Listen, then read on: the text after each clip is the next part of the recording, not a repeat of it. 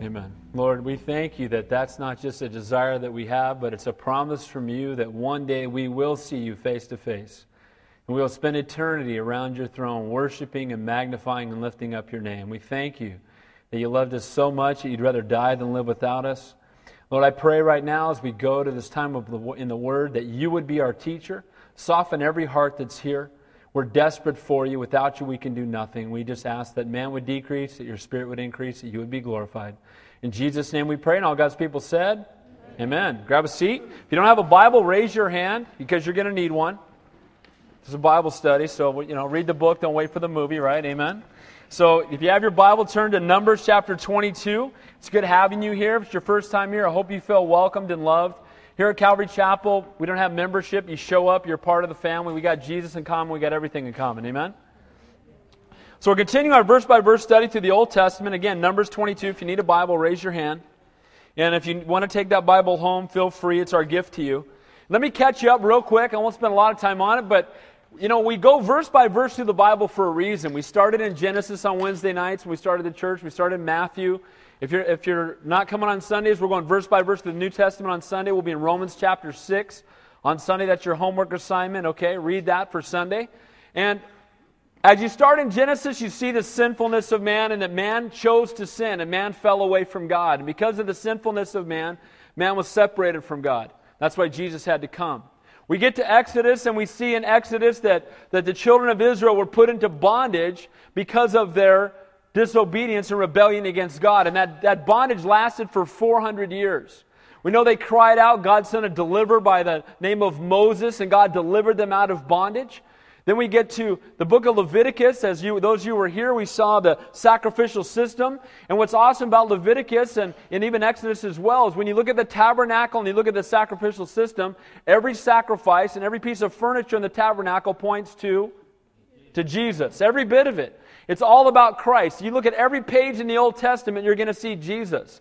History truly is his story. And if you look in the Bible, every page is going to point to him. So we come to Numbers, and I told you that Numbers is kind of a gets a bad rap. You know, you tell people you're going through Numbers, they go, "Oh, really? When are you going to finish that up? I'll come back." Right? I mean, Numbers. You think that we're going to read a bunch of genealogies, but the reality is, it's called Numbers because the children of Israel are numbered twice in the book, but it should be called in the wilderness. Because the book of Numbers is all about the 40 year span of time that the children of Israel wandered in the wilderness where an 11 day journey turned into a 40 year death march because of their disobedience before God. Remember, they put, God had them in a tabernacle, and the tabernacle was in the shape of what? The, entire, the, the, camp was in shape of a cross. And they were headed to the land of promise in temporary tents, God's glory dwelling with them. We've talked about the fact that that's a picture of us today, living in these temporary tents, these bodies of ours, headed to the land of promise. They had the, the Shekinah glory of God dwelling in the tabernacle. We have the Holy Spirit living inside of us. And so we see in Numbers as God the Father would look down on his, on his people, it was a cross that was moving through the wilderness. Now we've seen that they, they were, because of their disobedience, they were supposed to go into the land of Canaan, and when they got to the doorstep of Canaan, they chickened out. And if you remember what they said, hey man, there's giants in the land. Now God had told them that land's yours, it belongs to you, and they wimped out and didn't go in. What did they do instead? They sent what in first? They sent spies in. The spies came back and said, We're like grasshoppers. They're going to squash us like bugs, except Joshua and Caleb said, We can go in. Well, they denied God, and we know what happened 40 year death march. That entire generation passed away. Now, last week, we finally got to the end of that 40 years, and now they truly are headed to Canaan. And we know that Miriam has died, and Aaron has died, and Moses, because he smote the rock, as we saw a few weeks ago, is not going to enter into the land of promise. And now we're coming to that, to that place, and they're headed towards Canaan. As we saw last week, a picture of victorious Christian living, and I won't go into the details. Get the tape. Tapes are free. Help yourself. But we saw the key to the victory in battle, and we saw the example as these guys were headed to the land of promise, that they used the sword, that the Spirit directed them, that they had hearts to worship. And the same is true for us as Christians. You want to have a victorious Christian walk? If you're struggling with the Lord, you need to spend more time in His Word. You need to spend more time worshiping Him.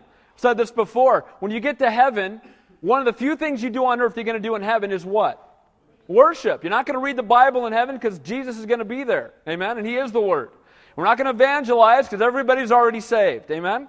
So when we get to heaven, we will worship. So you want to taste of heaven, worship. And we saw them last week worshiping. And we saw, even though they were faithless, that they began to be victorious. And they had victory over the Canaanites. Then they had victory over the Amorites. And then they had the victory over Og and Bashan. And why? Because they began to trust God and they began to step out. So that brings us to this week. And they've been victorious, and now they're going to have yet another situation. And we're going to learn about a new guy tonight, a guy that most of you have probably heard of. He's a man by the name of Balaam. And I titled the message tonight, Seeking God's Perfect Will. Now, this is something that I know almost every Christian I've ever met struggles with at some point. What is God's will for my life? What does God want me to do? What is the next step? Where am I supposed to be doing? What kind of career am I supposed to have? You know, if you're younger, who am I supposed to marry? Those kinds of things. And you're praying about what, what is God's plan for my life? We're going to see a picture of that tonight. And too often as Christians, we make plans for our lives, we pursue them without ever really considering if it's God's perfect will or simply our desires. When we do seek the Lord's input, it's often permission for decisions we've already made, right? You make a decision, you go do it, Lord bless this, right? Now, am I the only one that's done that? Right? You know what I'm talking? And so often we make plans. I've heard, I've heard Christians tell me a 10 year plan. I'm listening for 20 minutes about their 10 year plan, and I'm like, and God's in this? It needs to be God's 10 year plan. Amen? And we need to be faithful day by day. And tonight and over the next several weeks, we're going to look closely at this man by the name of Balaam. His name means devourer. He's a Gentile, the son of Beor from the, a Mesopotamian city. He's spoken of throughout the Bible. It's amazing. This guy is spoken of in Numbers, Deuteronomy, Joshua, Nehemiah, Micah, Peter, Jude, and Revelation. He's spoken of more than Mary, the mother of Jesus. Balaam. And you know what? You can read all about this guy, and he's almost as big a mystery when you're done as when you start. Because he's kind of like, he reminds me a little bit of Saul. You know, King Saul. King Saul was a man that was anointed by God to be king of Israel, but he rebelled against God, and before his life was over, he was hanging out with a witch, right? He goes and he's getting counsel from a witch. You're like, what? Dude, something happened to you, right? And the reality is, Balaam kind of is like that. You know, you get, you'll get different people saying different things about him, and we'll look at him in detail. We're so too, as we look at Balaam, we're going to see that he was a man of reputation. But you know what? His reputation wasn't good. He was known to be a diviner one who received hidden knowledge, especially about the future, a man who used sorcery and enchantments and incantations, who had occult power, and probably, again, was a, a priest diviner spoken of in ancient writings. He specialized in seeing the future. Now, check this out. He specialized in seeing the future by looking at entrails. Now, who thought of that first? That's what I want to know. Let's cut an animal up and lay its entrails out. We'll see the future in the entrails. Okay, but you know, isn't it sad what people believe rather than just believe God's word? Amen? Isn't it amazing the, the, the depths people will go to rather than trusting the Lord? And we're going to see God, but at the same time, this guy's a diviner and he's into sorcery, but God's going to speak through him.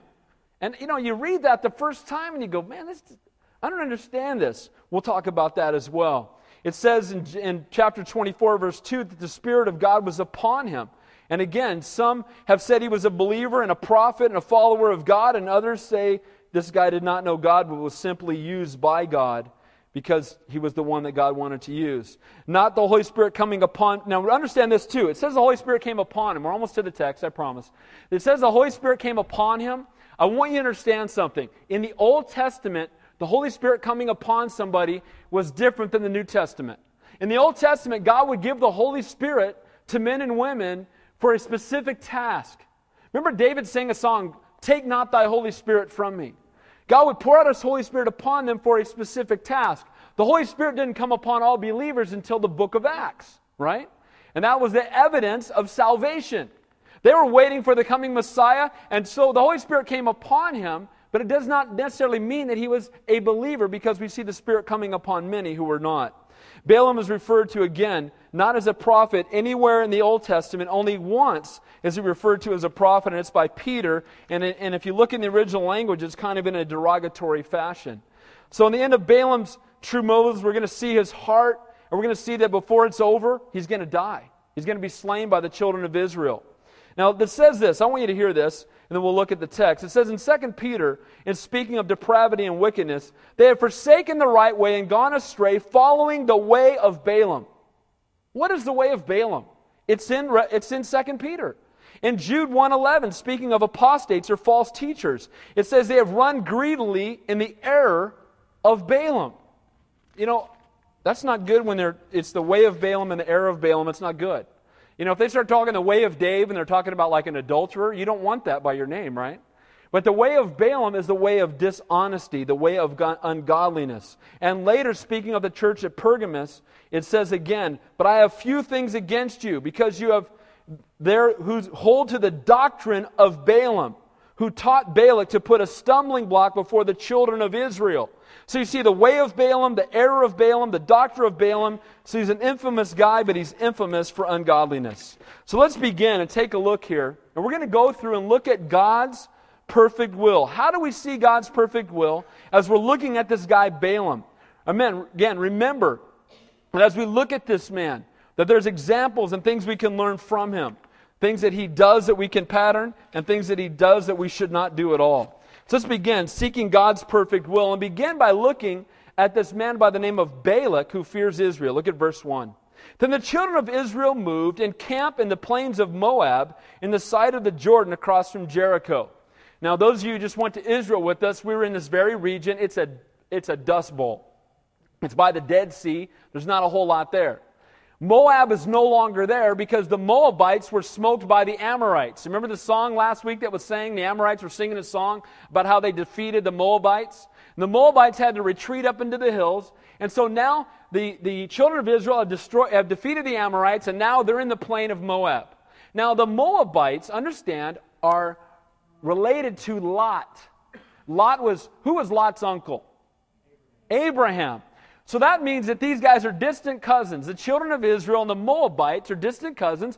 And we know that in Deuteronomy, God had told the children of Israel not to harm the Moabites because they were family. Don't harm them, don't touch them. Well, there's a man here by the name, it says there, of Balak. It says in verse 2 Now Balak, the son of Zippor, saw the children, what the children of Israel had done to the Amorites, and Moab was exceedingly afraid of the people because there were many. And Moab was sick with dread because of the children of Israel. Now, isn't this interesting? Because God is now moving mightily through them, people are afraid of the children of Israel. Remember, the children of Israel were afraid of the giants in the land. Remember that? They ran away from them because they were doing things in the flesh. Now, being led by the Spirit, the world around them is afraid of them. And they come into, the, into this plain of Moab, and Balak is the, the king, and he looks out and he sees them. Now, Balak means empty or spoiler or waster. And the Moabites had been driven out. They'd already been defeated. And the people that had defeated them were the Amorites. Now, who did Israel just defeat? The Amorites. So, you know, the Amorites just got, just got whooped, and the, and the Amorites had whipped them, so they knew we're in trouble. We couldn't take on the Amorites. They drove us into the mountains, and now these guys who defeated them are at our foot, at, at you know, at the foothills. We're in trouble. If they come in here, they're going to kill us. And so, because of that, you see that Moab has great dread. They're sick, it even says there. And these descendants of Lot's, these cousins of the Israelites, again, sadly, they, they should have gone to their, to their cousins, right? You see them in the foothills. They should have gone out to them and said, Hey, you know what brings you here? They should have, when they saw God's hand moving mightily in somebody's life, instead of cursing them and being afraid of them, they should have ran to them. But sadly, they're going to be afraid. And because they're afraid, they're going to turn in the wrong direction. Now, we know that the Moabites had become idol worshippers. They worshiped a, a god called Chemosh, and also they worshiped Baal. They even offered human sacrifices to these false gods, these idols. And because they had no relationship with the true and living God, they were ruled by their circumstances, and because of that, they were afraid. You know, the Bible says that God has not given us a spirit of fear. As Christians, we don't have to be afraid. When we're afraid, we're saying God's not in control. Is God in control of everything? Yes, He is. So we have nothing to fear. God has not given us the spirit of fear. But these guys who are wound up in their circumstances, they see the children of Israel coming, as many as two million people camped, and they look down, and now they're pulling the same thing that the children of Israel had said when they went into Canaan. Look at all the people, they're going to squash us. Instead of going to them and wanting to hear more about this God they served, this God who brought them victory, they turned Oh, from the true and living God, the God of their father Lot, and instead they had turned to these false idols. God they didn't know or believe in, was actually protecting them. Because you know what? He told the children of Israel not to harm them. They didn't believe in God. They didn't know the God of Abraham, Isaac, and Jacob. They had turned their back from him. Verse 4. So Moab said to the elders of Midian, Now this company will look up everything around us as an ox looks up the grass of the field. And Balak the son of Zippor was king of the Moabites at that time. Now the Midianites, who was the priest of the Midianites? Bonus question here. Who knows this? Jethro. Who is Jethro's nephew? Or son in law, excuse me. Moses. Who's still hanging with these people? He's not dead yet, right? So Moses is here. The Midianites are literally, Jethro was the priest of the Midianites. So the Midianites are there with the Moabites. Now you would think that they would go down and, you know, Jethro, hey, that, my, that's my son in law, right? And there should have been some, again, familiarity and a desire to go down, and instead they join with the Moabites and they're all afraid together and they don't know what to do, and they don't know where to turn, and so sadly, they turn the wrong way. Look at verse 5. Then he sent messengers to Balaam, the son of Beor. And it's funny, his name should be the son of Eeyore because he rides a donkey later that talks to him, so I just thought that was. So the son of Beor, I got kids, what can I tell you? And it says here, at Pethor, which is near the river, of the land of the sons of the people to call him, saying, Look, a people has come from Egypt. See, they cover the face of the earth, and they're settling next to me. Therefore, please come at once, curse this people for me, for they are too mighty for me. Perhaps I shall be able to defeat them and drive them out of the land, for I know that whom you bless is blessed, and whom you curse is cursed. So, down at the foothills are their cousins, these guys whose God's hand is mightily upon, and what do they do? Instead of coming to them, instead of coming and, and saying, you know, hey, we're, we're related, hey guys, you know, tell us about your God. Instead, what do they do? They want to curse them. And so they turn to someone who's a sorcerer, a man by the name of Balaam. His name means devourer. And they, they, they turn to him and they want him to come and curse Israel. Now, isn't it interesting that God's moving mightily now among the children of Israel and those that are around them curse them? There's nothing new under the sun. Amen? When God moves mightily in your life, people are either going to want to know the God you serve or they're going to curse you. They're going to want you to shut up. They're not going to want to hear it. Why do they want to take Bibles out of school? Why do they want to take the crosses down on the side of the road? Why, does it, why do people get bugged so much? Because the cross of Christ is a stone of offense to those who are dying in their sin. And they don't want to see it. Get that negativity scene down, right? You never see anybody wanting to take a hammer to a Buddha. You know You ever notice that? Nobody complains at the Chinese restaurant when they get a big fat Buddha in the, in the window with an orange in its lap. Nobody says anything, right? Nobody. You put a cross up, oh, they put that away, right? Why? Because the cross of Christ is a stone of offense. And we see here that God's using them. They're moving mightily. They're headed to the land of promise. That's like us. And what does the people around them want to do? Destroy them, curse them. We can't have that around here. You know, instead of wanting to know about God, the true and living God, Instead, they curse those who follow him. In times of difficulty, where does our faith turn us? Do you turn to the Lord or do you turn to the world? These guys turned to the world. They went to a guy that they could pay off and say, Curse these people for us. And when we go through difficult times, can I encourage you? You've heard me say it before. The Bible says, Walk not in the counsel of the ungodly. Amen? We don't need to go to the world's counselors. We know the mighty counselor. Jesus Christ is the mighty counselor. God is the mighty counselor. The Bible says in Psalm 1. Why would I run to a man when I can run to the creator of the universe? Now, I'm not saying that we don't get biblical counsel from godly people because the Bible says there's wisdom in the counsel of many. I'm not saying that. But what I'm saying is we don't need to go to unsaved people to give us counsel. We, they need our counsel. Amen? We know, we know the creator of the universe.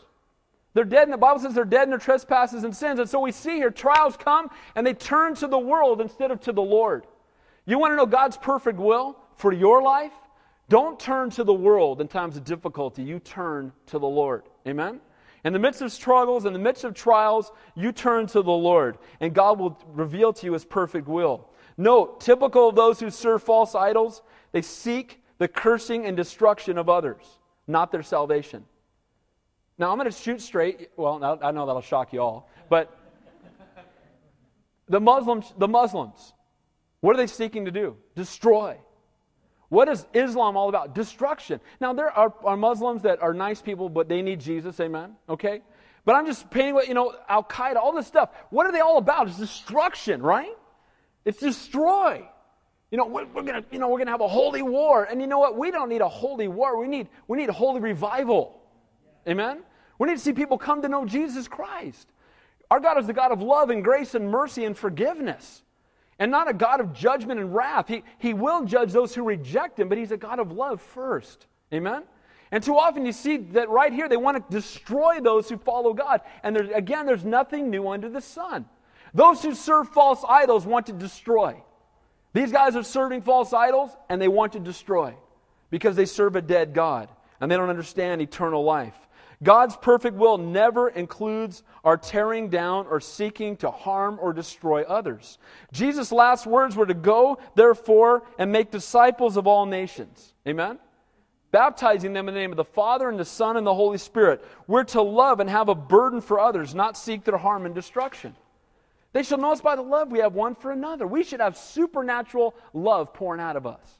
We should be the most loving people on the planet. Galatians 5:22 says the fruit of the Holy Spirit is what? Love. The rest of it describes that love joy, peace, kindness, goodness, faithfulness, gentleness, self control. That all describes agape, that you can only have if you know God. Now these guys don't know God. They look at their they look at the children of Israel and they say, "Go get Balaam so we can curse these guys."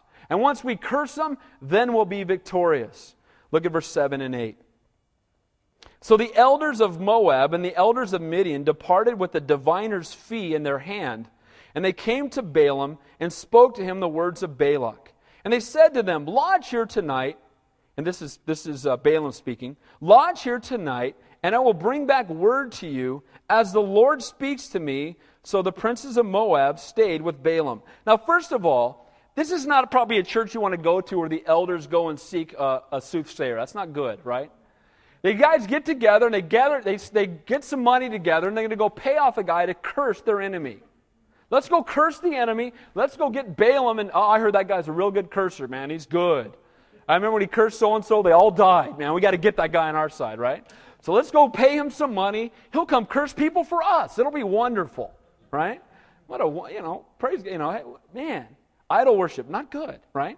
And so you serve a dead God, you curse people, and they go to get Balaam. Now, this is the part that blows me away. And I have to confess to you, it's, it's almost confusing because here's how he responds Lodge here tonight, and I will bring back word to you as the Lord. The word there for Lord Jehovah.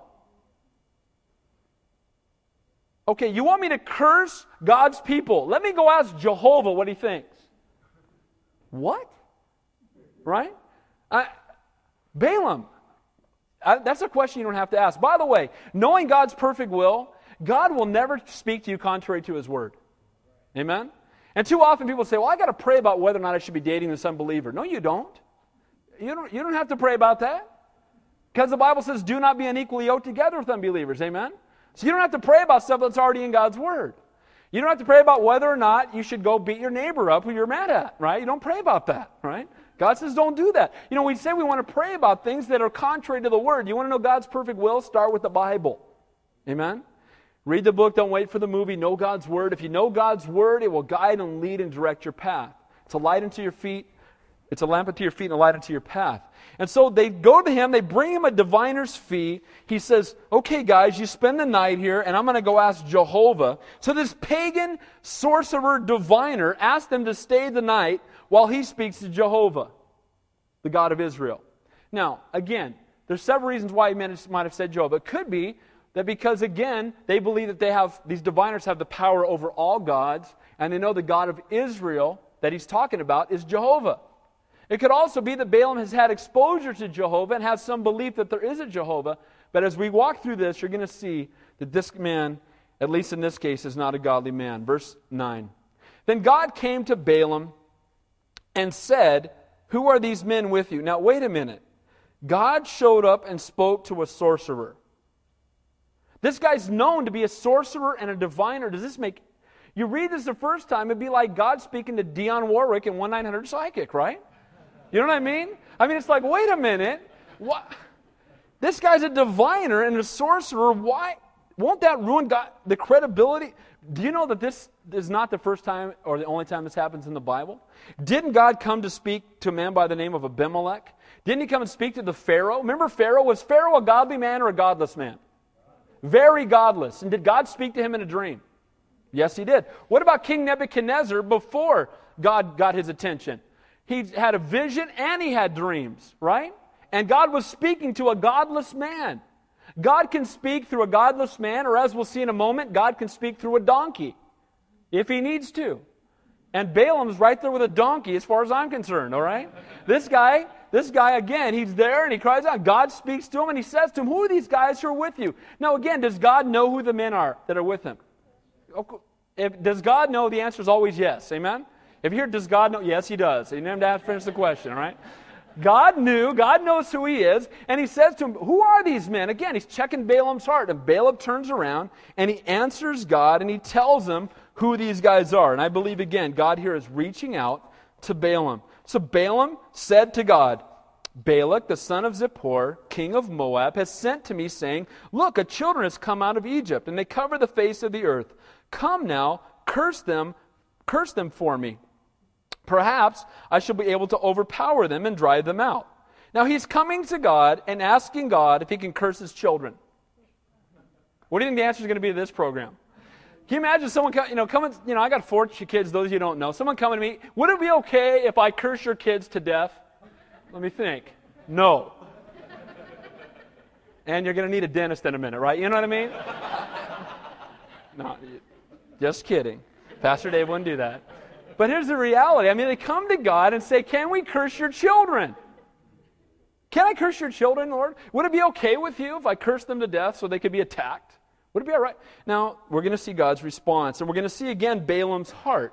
Because he says they, it's a people, but these are God's children. And it's again, much, much like asking God today to do something contrary to his word. It's just as foolish when we pray something contrary to the Bible as this question being asked of God if they could curse his children. It's just as foolish. Look at verse 12. And God said to Balaam, You shall not go with them, go with these men, and you shall not curse the people, for they are blessed. This is God's perfect will. Does he make it pretty clear? You are not to go with them. That should be the end of it. How many times does God need to tell us something before it's the answer? That'd be once. Amen? Too often we want God to, you know, tell us again. All right? How about if I set a fleece out? Well, how about if I turn it over now? And how about if we do it sideways? And how about if we, you know? And we want God to confirm it 47 times. And faithfulness is saying, God, you're faithful. You're in control. One time is enough. Amen? And so God tells him, that's it. This should be the end of the program. Well, we're going to find out for Balaam. It's not because this guy's into money. And he gives him clear direction. And how does he give him direction? Through what? What does he do? Through his word. Now, they didn't have the Bible then, so he spoke to him directly. And how does God give us direction today? Through his word. You want direction for your life? Read the Bible. Again, so that God would be clear, he gave him the word, and you have the word in your hand right now. He says, They are blessed. God sees them as they are and as they will be. He doesn't say they will be blessed. They haven't entered in the land of promise, but God knows where they're headed. You know, in God's eyes, we're, we're heaven bound. Amen? It's a done deal.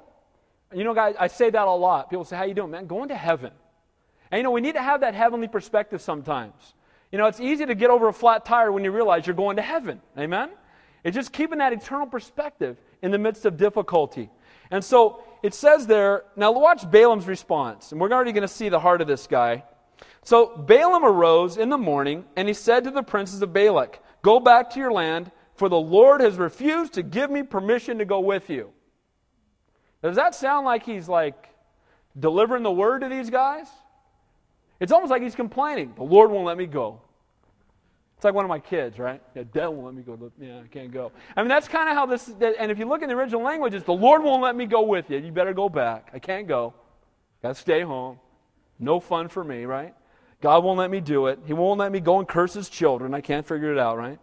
And again, he doesn't say to them, God forbid me to curse his children. And you know what, guys? If I were you, I'd leave them alone. Those are God's kids. Don't mess with them.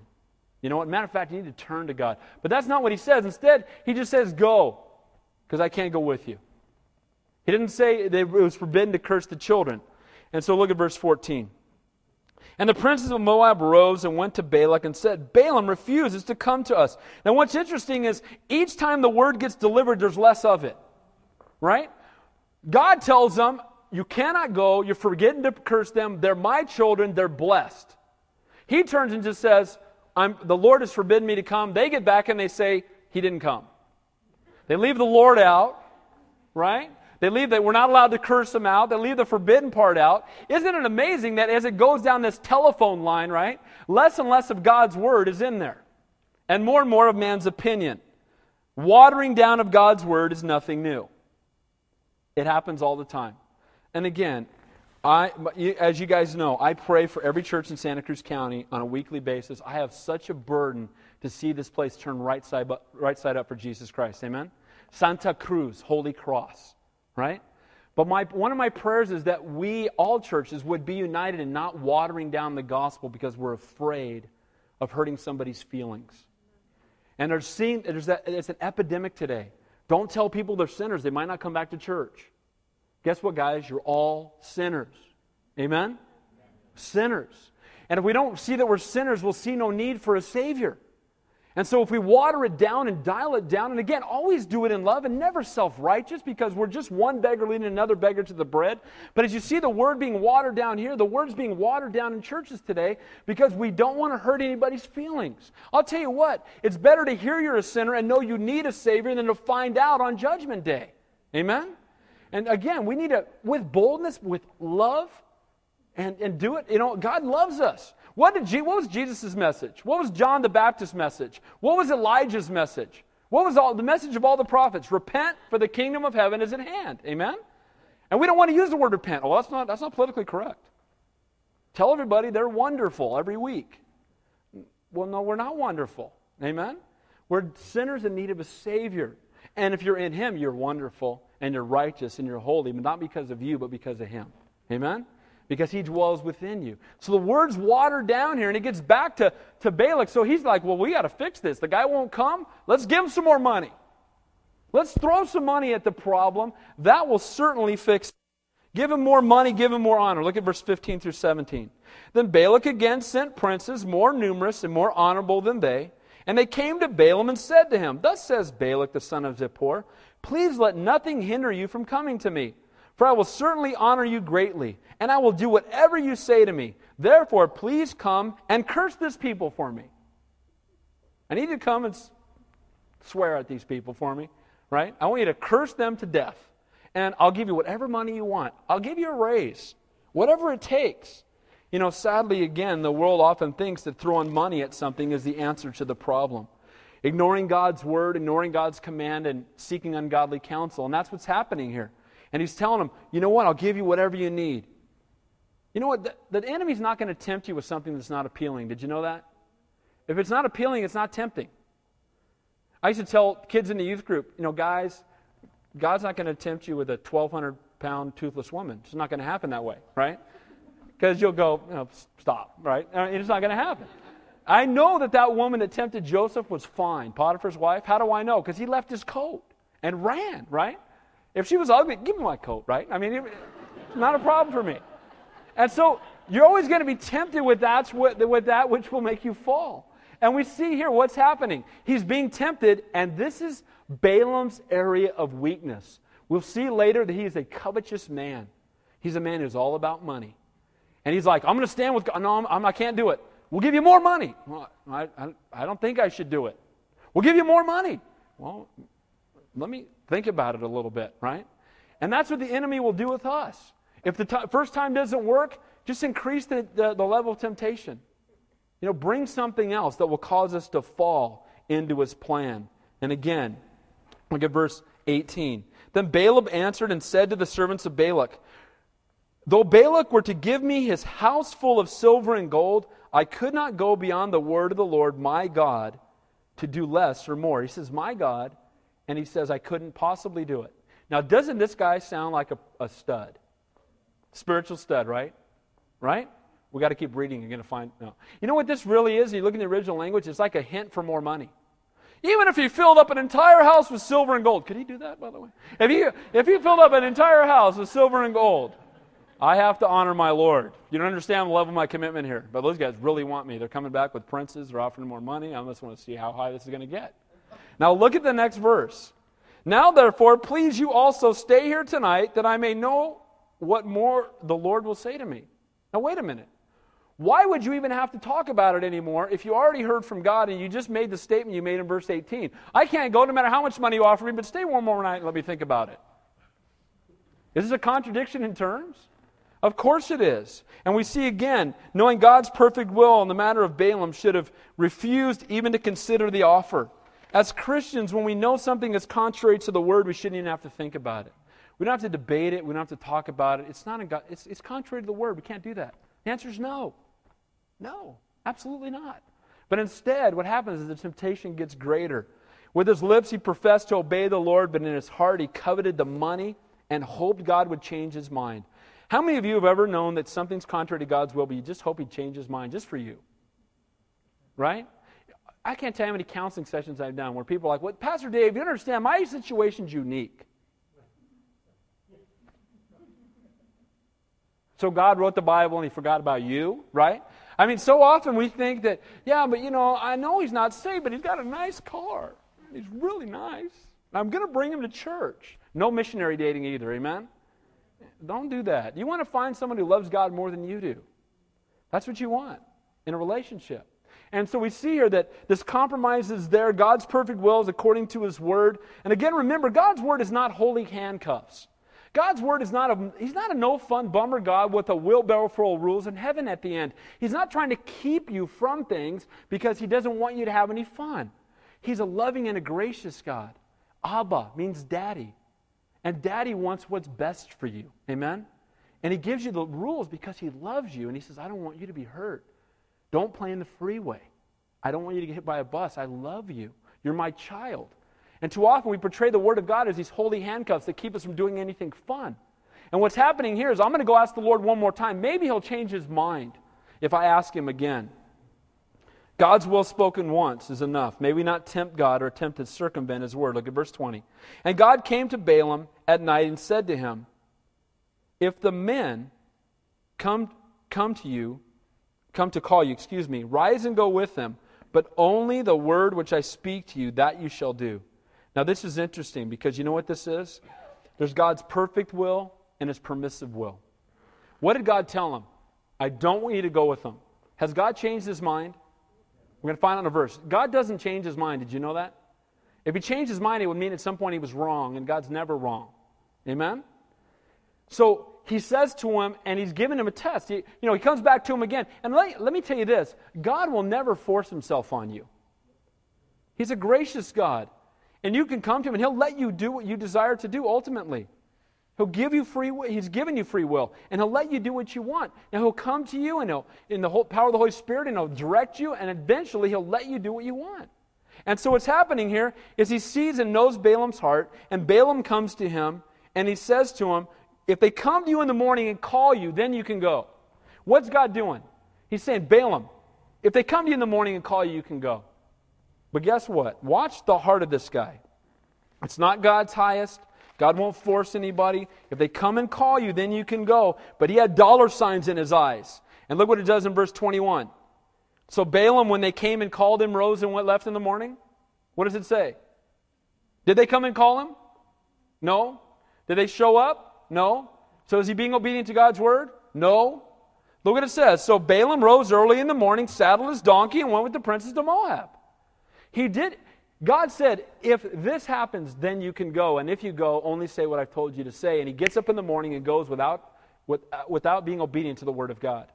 We know that God, we're going to see in the next verse, God gets angry with him because he's living outside of God's will. He had dollar signs in his eyes.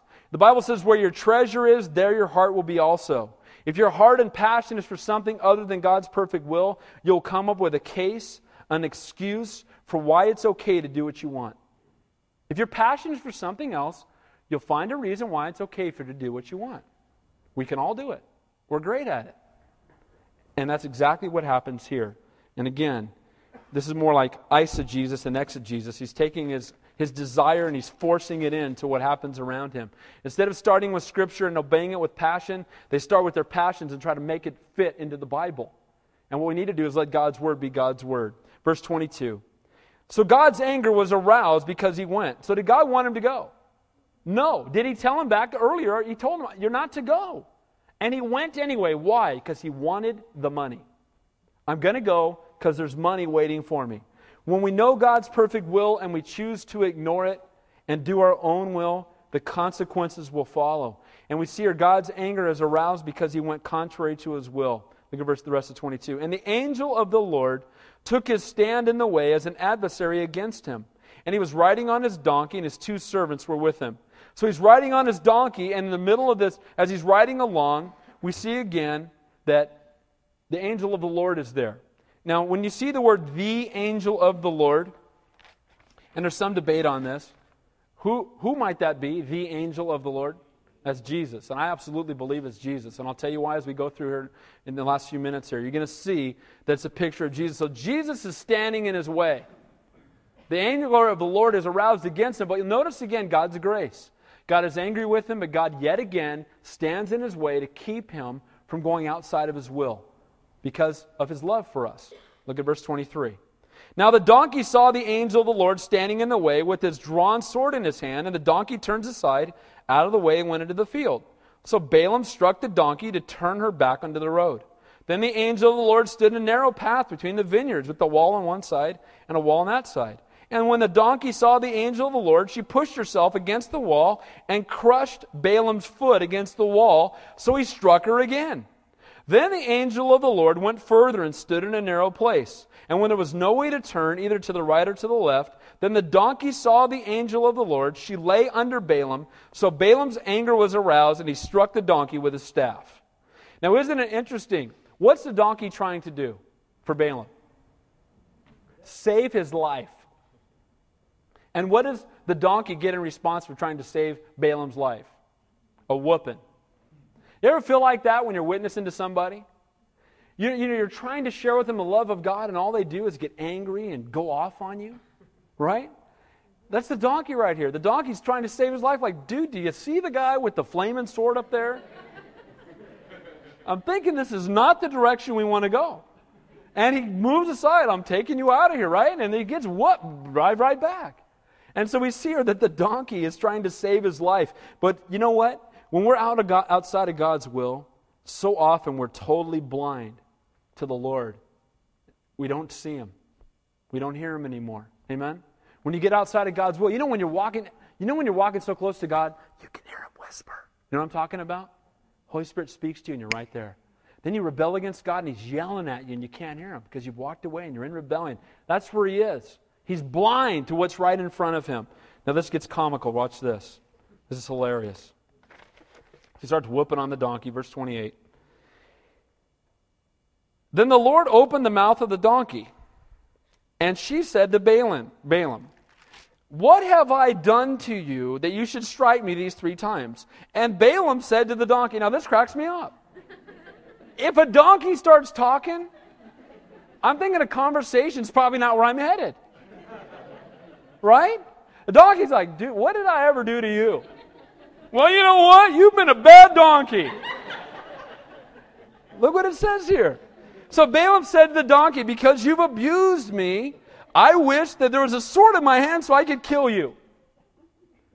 Okay? So the donkey said to Balaam, Am I not your donkey on which you have ridden ever since I became yours on this day? Was I ever disposed to do this to you? And he said, No. He's carrying on a conversation with a donkey. God speaking through a donkey. You know, it's interesting. The Bible says that if we don't worship Him, the rocks will cry out His name. And I believe that God will use whatever means are necessary to reach people. Amen? Now, it's our privilege to do it, but God can even do it without us. We don't need Him. Uh, he doesn't need us. We need Him. Amen? And it's a privilege to be used by Him. And living contrary to God's will, you have got a hard heart. I mean, a donkey starts talking, I think I'd be looking up or something. Okay, Lord, all right. I, I, you know, I missed you back there. I, I repent, right? And he doesn't see and he doesn't understand, but look what happens. We're almost done here, verse 31. Then the Lord opened Balaam's eyes, and he saw the angel of the Lord standing in the way with his drawn sword in his hand, and he bowed his head and fell flat on his face. This is again while I believe it's Jesus. You know what? Who appeared to Saul of Tarsus on the road to Damascus? Jesus. He became Paul. What happened to him? He fell flat on his face. More than likely, he was riding a donkey. So he fell off his high donkey, and so did, so did Balaam, right? And he fell off his donkey and he fell on his face because he's in the presence of the creator of the universe. Again, he fell on his face because he was outside of God's will. And look what it says here. And the angel of the Lord said to him, Why have you struck your donkey these three times? Behold, I have come out to stand against you because your way is perverse before me. He didn't say to him, That's okay. He, he corrected him. He said, you're, you're walking contrary to my will. And you know what? That's what the Holy Spirit does for us today. When we sin, the Holy Spirit brings us back into right fellowship with God. Aren't you glad the Holy Spirit lives inside of you? Because the Holy Spirit comforts you, but He also convicts you out of God's love for you to bring you back into right fellowship. And look what He says here. I want you to see this. He says in that verse, Your way is perverse before what? Before me. Doesn't say your way is perverse before God. He says your way is perverse before me. Jesus talking. And would an angel say that? Your way is perverse before me? You think that would happen? Do you think when he fell on his face, if it was an angel, just a normal angel, would the, what would the angel say? Get up. Don't worship me, right? Amen? But he receives the worship and he says, Your ways are perverse before me. Jesus meets him on the road to rebellion, and you know what? He does that with people today. People are in rebellion, the Lord appear, comes to them because he loves them, and he died for them, and he desires to have that intimate relationship with them. Verse 33 and 34 The donkey saw me and turned aside from me three times. If she said she, if she had not turned aside me, I would have killed. I would also have killed you by now and let her live. So the donkey was saving his life, not hers. He wasn't going to kill the donkey. Verse 34 And Balaam said to the angel of the Lord, I have sinned. For I did not know you stood in the way against me. Thou, now, for, now, therefore, if it displeases you, I will turn back. Now, again, this looks like repentance. But we're going to see the fruit of it is not repentance in the end. You know what? We can repent because we're broken, and we can say we're sorry because we got caught. And those are two different things. Amen? I got busted. Oh, I better apologize. It's a different thing to be broken over your sin and come before God and seek His will. Verse 35. The angel of the Lord said to Balaam, Go with the men, but only the word which I speak to you, that you will speak. So Balaam went with the princes of Balak. Now, wait a minute. Why did he let him continue on? And you know what? This is a picture again of God's permissive will. Maybe you're here tonight and you know that you missed God earlier in life. That God had a different calling for your life and you just flat out missed Him. You were in rebellion, you walked away from the Lord. I've told you this before. You can take a million steps away from God and what? It's only what? One step back. And it truly is. You can take a million steps away, it's one step back. But I want you to see here, I believe this should be an encouragement to us in pursuing God's perfect will. That even if we've blown it, God can still use us. Amen? And isn't that a good thing? Because if, if that were not true, He couldn't use any of us because we've all blown it. Amen? And so we see here that He says, okay, you missed me. I'm going to let you go, but now I want you to speak my word when you get there. You're outside of my will. You shouldn't have been with these guys to begin with, but now that you're going, I want you to be obedient to me from this point forward. 36 and 37. Now, when Balak heard that Balaam was coming, he went out to meet him in the city of Moab, which is in the border of Arnon, the border of the territory. And Balak said to Balaam, Did I not earnestly send to you, calling for you? Why did you not come to me? Am I not able to honor you? Again, Balak looks at things from a temporal point of view, and he says to Balaam, Look, I sent for you a long time ago, didn't you think I was going to pay you? Didn't you know how much I offered you? What took you so long to get here? Again, Balak looking at things from a, a physical perspective. Am I not able to honor you? Verse 38 And Balaam said to Balak, Look, I have come to you. Now I, I ha, have I any power to you at all to say anything? The word of God, the word that God puts in my mouth, that I must speak. He says, Do I have any power to say anything to you? The words that God speaks to me, those I will speak. Now, notice again, you have a head on collision with Jesus Christ. It's going to change your attitude, at least for a while. It should for a lifetime, though. Amen? But we're going to see here, sadly, in a, in, a couple of chapters, that it's going to wear off. But Balaam, Balaam fresh from a face to face meeting with the Lord, a near death experience, is initially faithful to God. But you know what, guys? Faith cannot come from fear, faith must come from, from a, a heart of compa- a love for God. Amen? If you obey him because you're afraid, now we should have godly fear, but if you obey him because you're afraid of him, it will wear off. But if you obey him because you're in love with him, it will last. Amen? It's a get to to serve God. As a youth pastor, I used to ask kids, is, is you know, are you married to Jesus? Because the Bible says that we're his bride. Amen? He should be our best friend. Not some faraway, distant God, but my best friend. He loves me. And so, last few verses here, and this will set us up for next week. Verse 39 So Balaam went with Balak, and they came to Kirjath Huzoth. Then Balak offered oxen and sheep, and he sent some to Balaam and to the princes who were with him. So again, he sent the entrails for him to look at and prophesy over. That's what he did. And then after he did that, they feasted on the rest. And then lastly, so it was the next day that Balak took Balaam and brought him up to the high places of Baal. And from there he might observe the extent of the people. You know what? While walking in God's permissive will, look where he ends up. He ends up in a place of idol worship. And you know what? If we're walking in God's permissive will as opposed to his perfect will, we're going to end up in places where we shouldn't be. If he had listened to the Lord, he wouldn't even be here. Amen? If he just stayed home when God told him. But he knew better, and he was greedy for money, and he wanted to go for it, and he went. And now look where he is. We're going to see next week that he's surrounded by this, this place of idol worship.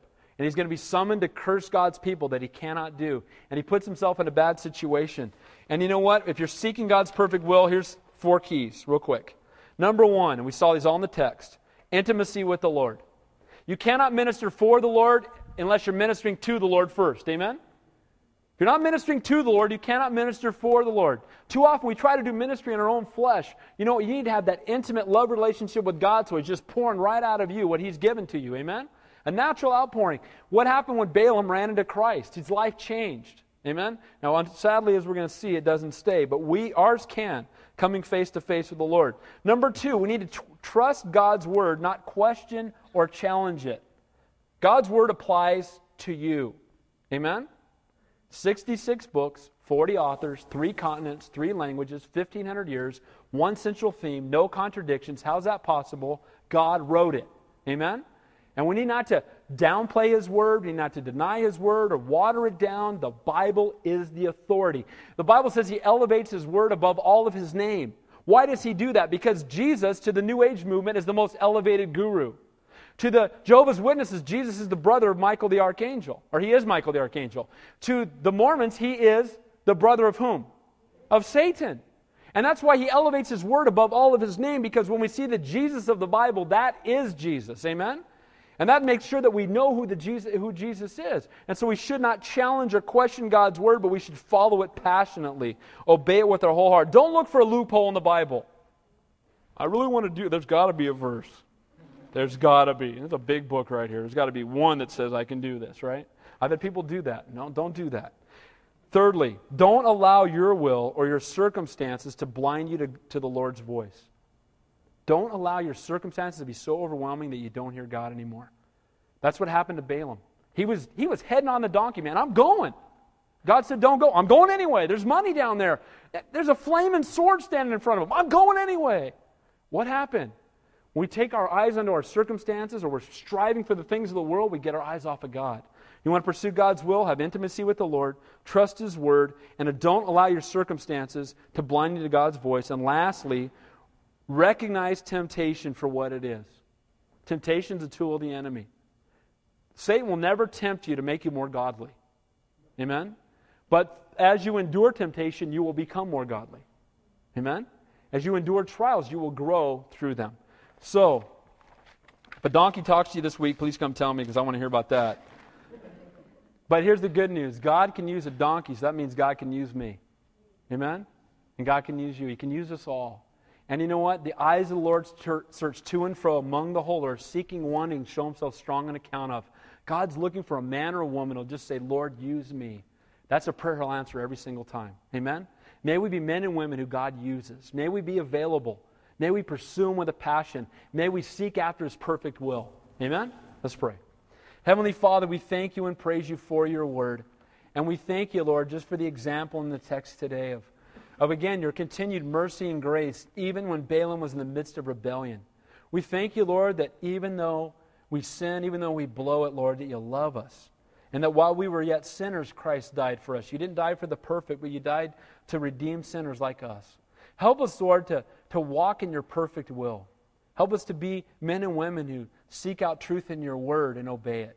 Help us to be men and women who have intimate fellowship with you and are led by your Spirit. Help us to be men and women who, who again, don't allow our circumstances to cause us to turn away from your word and pursue the world. And Lord, help us to re- realize what temptation is, to see it for what it is, and to turn to you in those times of difficulty. Lord, I thank you and praise you for each person who's here. Help us, Lord, to be salt and light to Santa Cruz County. Lord, bring revival here, and may it start in our hearts first. In Jesus' name we pray, and all God's people said, Amen. Amen. Let's stand and close the worship song.